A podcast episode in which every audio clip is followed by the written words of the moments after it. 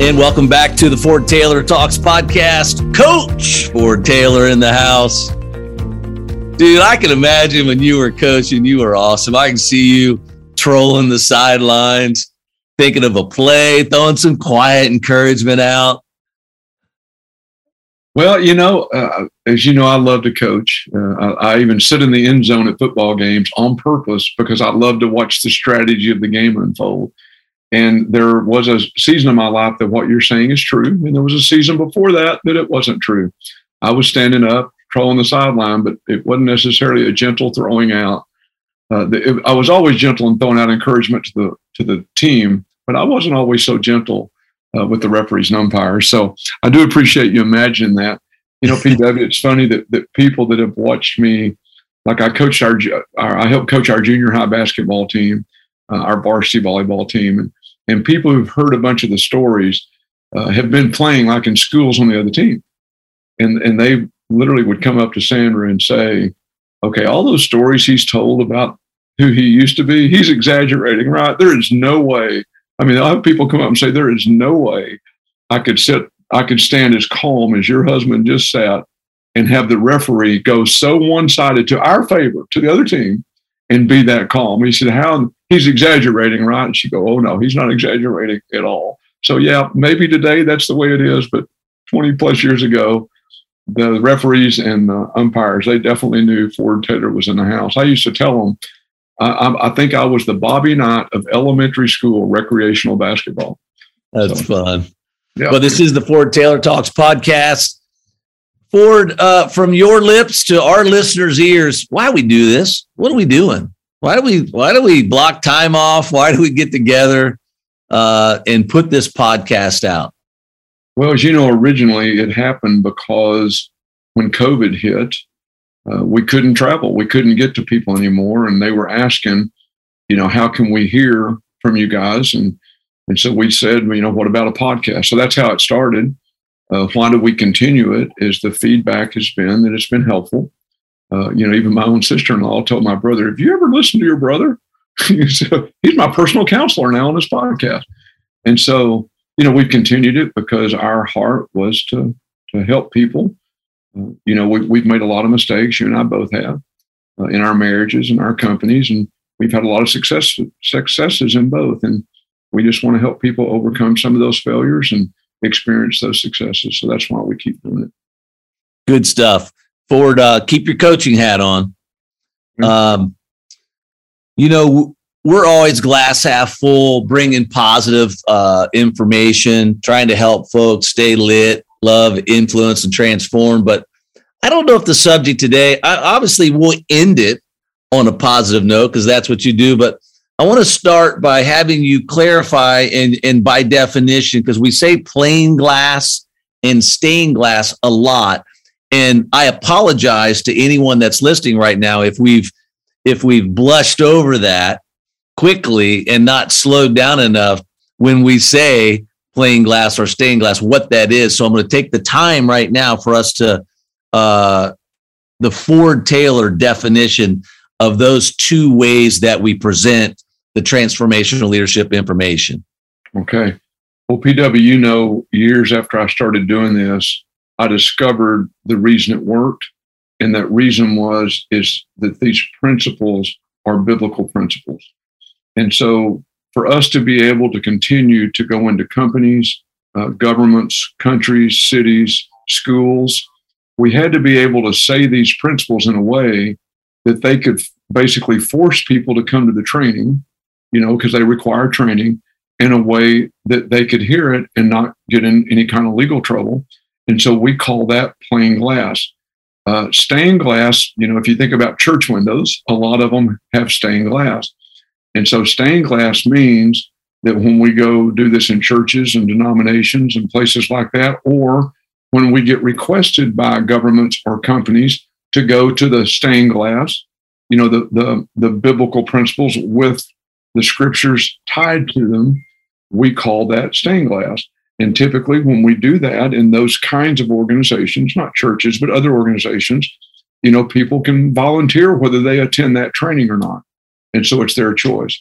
So another word that some people might use is, overtly biblical principles or covert, where you're giving truths that are founded on research that are also in the Bible. And so that's plain glass, stained glass, overt, covert. So Ford, stay on the plain glass side with me. And I think I shared with you offline, and we thought it was relevant enough to devote at least half of one of our podcasts.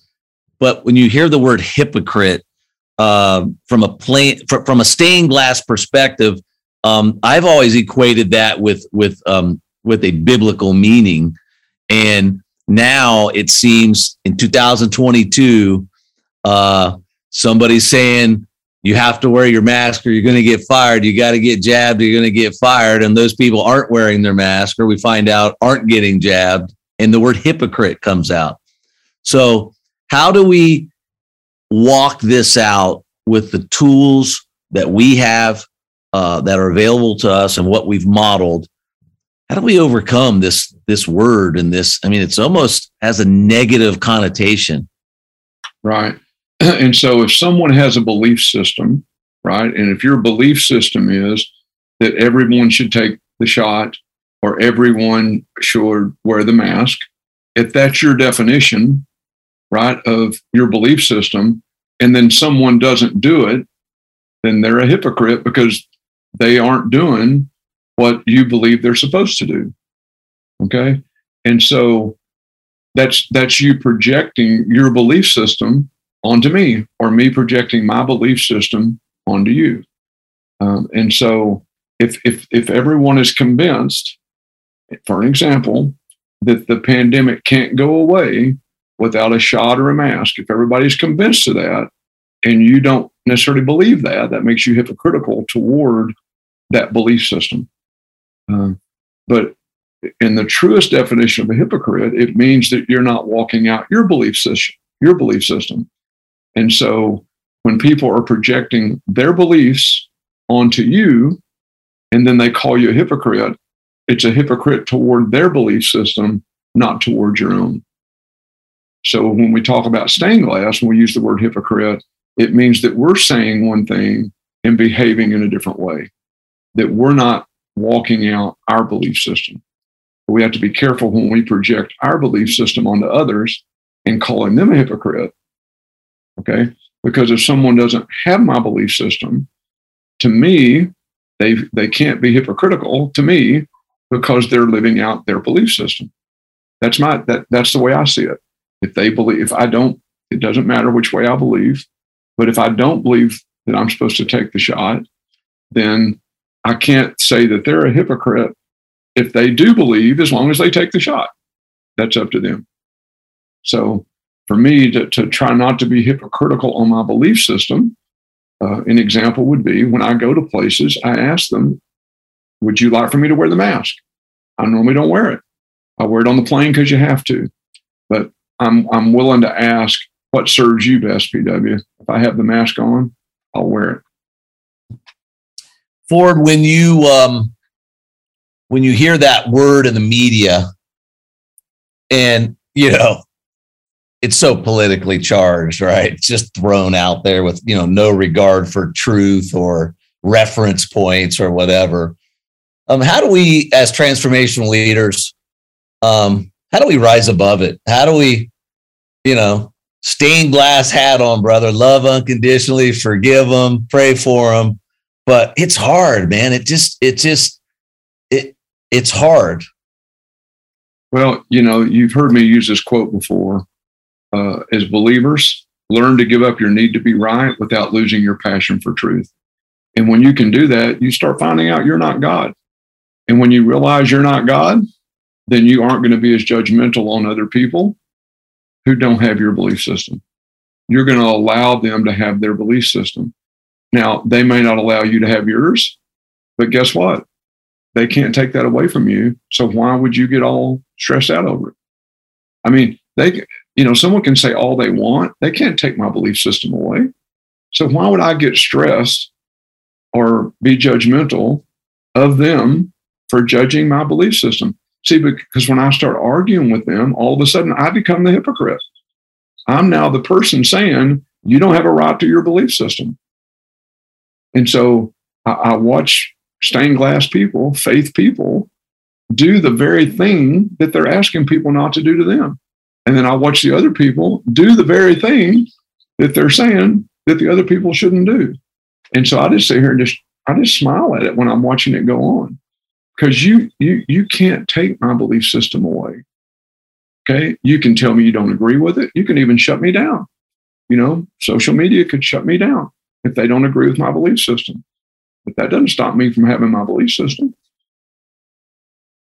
So. Well, it is what it is, but it is something that I want to be able to respond with my best TL foot forward, so to speak, right? So give me a question. Throw one at me. Throw me something that someone might say that most stained glass Christians, believers, might struggle with dealing with.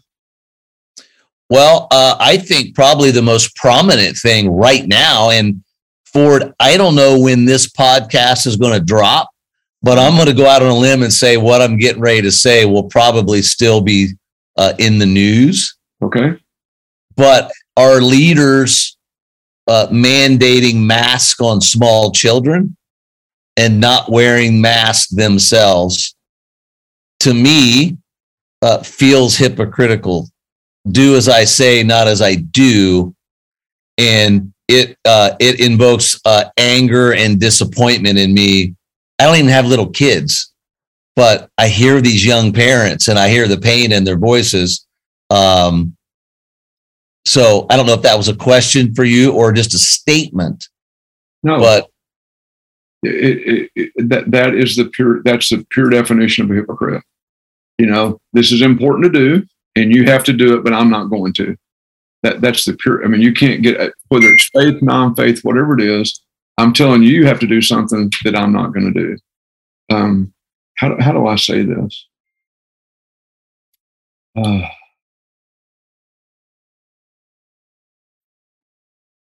Okay, this one can get a shutdown, and I'm okay with it. You know, I'm kind of fed up with it, actually. So, you know, most of us in America are myopic. You know, we only look at what's going on in America. You know, we did the podcast about, you know, you are what you eat. We said, no, if you were, I'd be a peanut M&M or a bowl of ice cream. It's fun. The last city I went to, a guy showed up at a TL event and he brought me a bag of peanut M&Ms because of that podcast.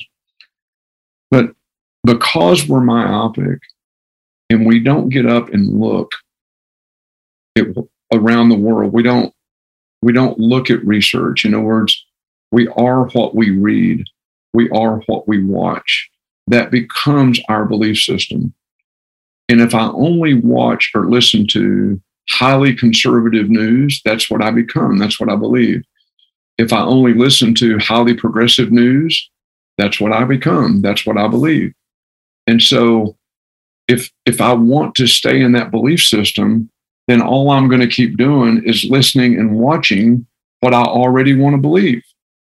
Well, because of my belief is that if I'm going to have more influence, I have to change the way I think, which means I have to get up out of that myopic box and I have to look at hard, fast research on these issues. Okay? And again, not what the media says, but the research is out there. It's all over. And you're seeing it more and more if you look beyond mainstream media and mainstream social media. If you go beyond mainstream, you're seeing doctors all over the world, globally, doctors saying, I'm fed up with this. Here's the cure. We've had the cure. We've always known the cure. They're saying it. Now, when someone like me says it, they call you a conspiracy theorist. And I'm saying, guys, I'm okay with you calling me that. I really am. I'm just tired of my friends dying. Okay? And so I'm continuing to help people. And so if you say, Ford, that's conspiracy theory, who you're reading and who you're watching, but when you have dozens of personal experiences of people that you've helped with these cures that were anywhere from 48 hours of having the COVID to in a hospital that the husband gets a phone call saying your wife's eyes have turned black around the edges, which means she's finished. And then you get a doctor to sneak in the cure, to sneak it into her room, and 5 days later be at home. I mean, when you have those kinds of experiences, then you start believing the research that you've been doing around the world that doctors will now come out and say, because they're no longer afraid of losing their license, why it takes 3 to 5% to shift the culture. Well, doctors have been doing these things privately, but they've been afraid to say it because they're afraid to lose their license. Well, if there's somebody on this call right now, or on this Zoom, this podcast right now, that 100% believes that no matter what, take the shot, wear the mask, no matter what, I'm okay with that. I'm not trying to convince them otherwise. There's nothing in me right now that's trying to convince them otherwise. All I'm saying is, why would you say to someone who has all these experiences, all this proof of people that you stopped from going to the hospital, that are headed to the hospital, people in the hospital that were told you cannot make it, that made it?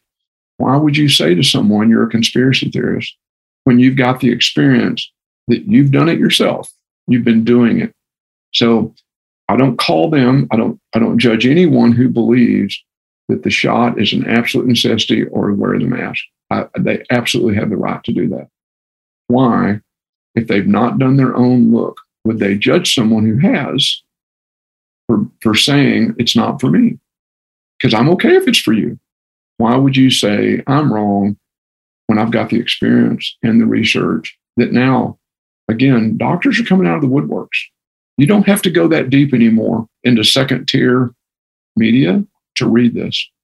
I mean, there have been a bunch of them have been saying it since March of 2020, but they've been getting taken down, as you know. But now more and more are coming out because once that momentum starts, then it's kind of hard to stop it. So I just use that as I'm not going to be a hypocrite and say to someone, you shouldn't take the shot and you shouldn't wear the mask. I don't say those words. If you believe you should, I think you should. But for me, I think you should be okay. If I think I shouldn't, I think you ought to be okay with that because we're both okay with it. And almost all of our friends, knock on wood, say a prayer, tell Sandra and me, you're the only two we know that have not gotten COVID of any of the three forms. And maybe we have and don't know it. But my point is, I've been exposed to it over and over again, but I'm doing these protocols, and I have been since March of 2020, that the doctors are now coming out public with. I've been doing them since March of 2020, nonstop, every day, all day. And I've eaten out of the same sushi bowl with people that 2 days later were headed to the hospital. So it's hard for me, PW, on a subject around hypocrite, because I'm not hypocritical to anybody that took the shot at all. I think if they think they should take it, they 100% ought to take it. I just don't know why they'd be hypocritical with someone who believes otherwise. That's all. And so for me to say, don't take the shot and I go take it, that would make me a hypocrite. For me to say, you ought to wear the mask and I don't wear it, that makes me a hypocrite. But I can tell you, because I love people, if I go into an event and they want me to wear a mask, I'm pulling it on my backpack and I'm putting it on, not because I think I need to wear it, but because I love them enough to wear it. So they're not walking in fear of what I might do to them. Now, if I refuse to wear it, that makes me a hypocrite, because that means I'm saying love, influence, and transform, but I truly don't love you enough not to wear that mask. Ford, as we work through this delicate subject, one of the more delicate ones that we've probably had, you give testimony at the end of, I don't know if it's every TL, but everyone that I've been to, you do give that, testimony. I don't know if we've ever aired that, but shame on us if we haven't. And I think talking about some of this stuff right now is as Christians, we have a real chance in these times to model love like it's never been modeled before, because I feel the hate and the condemnation and the condescension is as great as it's ever been before. So what an opportunity we have as believers in these times right now to really walk the walk. Now, PW, my heart goes out to our president. You don't hear me call him Biden. He's President Biden. You don't hear me call him Trump. He's President Trump. Okay? My heart goes out to these leaders. I mean, think about all the decisions they're making on a daily basis and trying to do what they do. And if you think they're trying to kill you on purpose, or, I mean, if you think all this different stuff, you still ought to be praying for them, not scathing them. That's what our word says to do, is to pray for our leaders. And so, yeah, what an opportunity to show that kind of love. And it's never been a greater time for us to pray for our leaders, to say, you know what? If our family is not in agreement on the shot or the mask, that's okay. Let's don't lose relationship on the fact that we don't agree on something like this, because it's the media that's causing us to have those fights. Okay? It's not our love for one another. And if my children told me, for example, you can't come visit me unless you take the shot, okay, then I might take it. But I would publicly tell people I'm against it. But you know what? I'd rather see my kids bigger than I'm against the shot, or vice versa. I mean, it wouldn't matter which side you're on. But yeah, to me, it still comes down to, you know, can we love each other enough to do those things? Yeah, PW. So I had my annual physical that I get every 3 years, whether I need it or not, last month. Okay, and at the end of it, my doctor literally was rubbing his hands together because, you know, I've been diagnosed with chronic Lyme disease, which your immune system is always fighting Lyme. And so a lot of these things that I talk about, you know, in my testimony, I've been taking a lot of these things for a long time. I just doubled them all when COVID came around. Okay. But he literally was rubbing his hands together and he looked at me. He said, normally at the end of a physical with someone your age, I'm rubbing my hands together, trying to figure out what combinations of medicines do I need to come up with to help you with your blood pressure, your heart problems, your cholesterol. He said, I'm usually rubbing, and he literally is rubbing his hands. And he goes, that's usually what I'm doing. He said, right now I'm rubbing my hands knowing what to say to you. He said, all I can tell you is whatever you're doing, keep doing it. And I guess the heartbreaking part for me, and then my blood test came back the next day and they called and said, okay, whatever you're doing, keep doing it. I think the heartbreaking part is he didn't ask me what I'm doing. You know, I think that's the part that breaks my heart, is if you're telling me I'm the only almost 65-year-old patient, you know, that takes no medications and I've got chronic Lyme disease. If you're telling me that and to keep doing what I'm doing and you're a doctor, why wouldn't you ask me what I'm doing? And why wouldn't we want more people doing whatever that is? Because I didn't come up with all these answers on my own. I'm not a doctor. I'm not a scientist. But I went to people who have done the research and asked them, what would they do? And I took the chance. So that's the heartbreaking part. But I don't judge my doctor. I love my doctor. I love him. Okay. I really love my homeopathic natural doctor, chiropractor, because you know him. I talk about him all the time. Yeah. But I don't judge that doctor. But I would have loved it if he said, "What are you doing?" I'd love to share this with my other patients. Good stuff from our friend Ford Taylor. You know, it all goes back to what we talk about when your behavior doesn't line up with what you say. The hypocrite accusation will probably get thrown your way these days faster than ever before. Ford, biblically, what jumps out at you, scripture-wise, or just memory-wise, at the disdain that Jesus had, you know, for the hypocrite? Okay. Well, you know, the only time you ever saw Jesus, at least it looks like as you read the Bible, the only times you saw him appear angry or frustrated, and I could show you where some of these are, but Matthew 23, where he kind of yelled at the religious leaders, you know, outside the temple, you know, when the banking system was set up, because you had to bring Caesar's money and convert it to temple money to be able to get inside the temple. You know, he was mad because they were cheating the people and giving money to the religious leaders. And so almost every time that you saw him in what I call a righteous anger, a righteous disdain, that's stained glass words, that's what it was about. You know, you didn't see him get angry with people who didn't understand. You didn't see him get angry with sinners.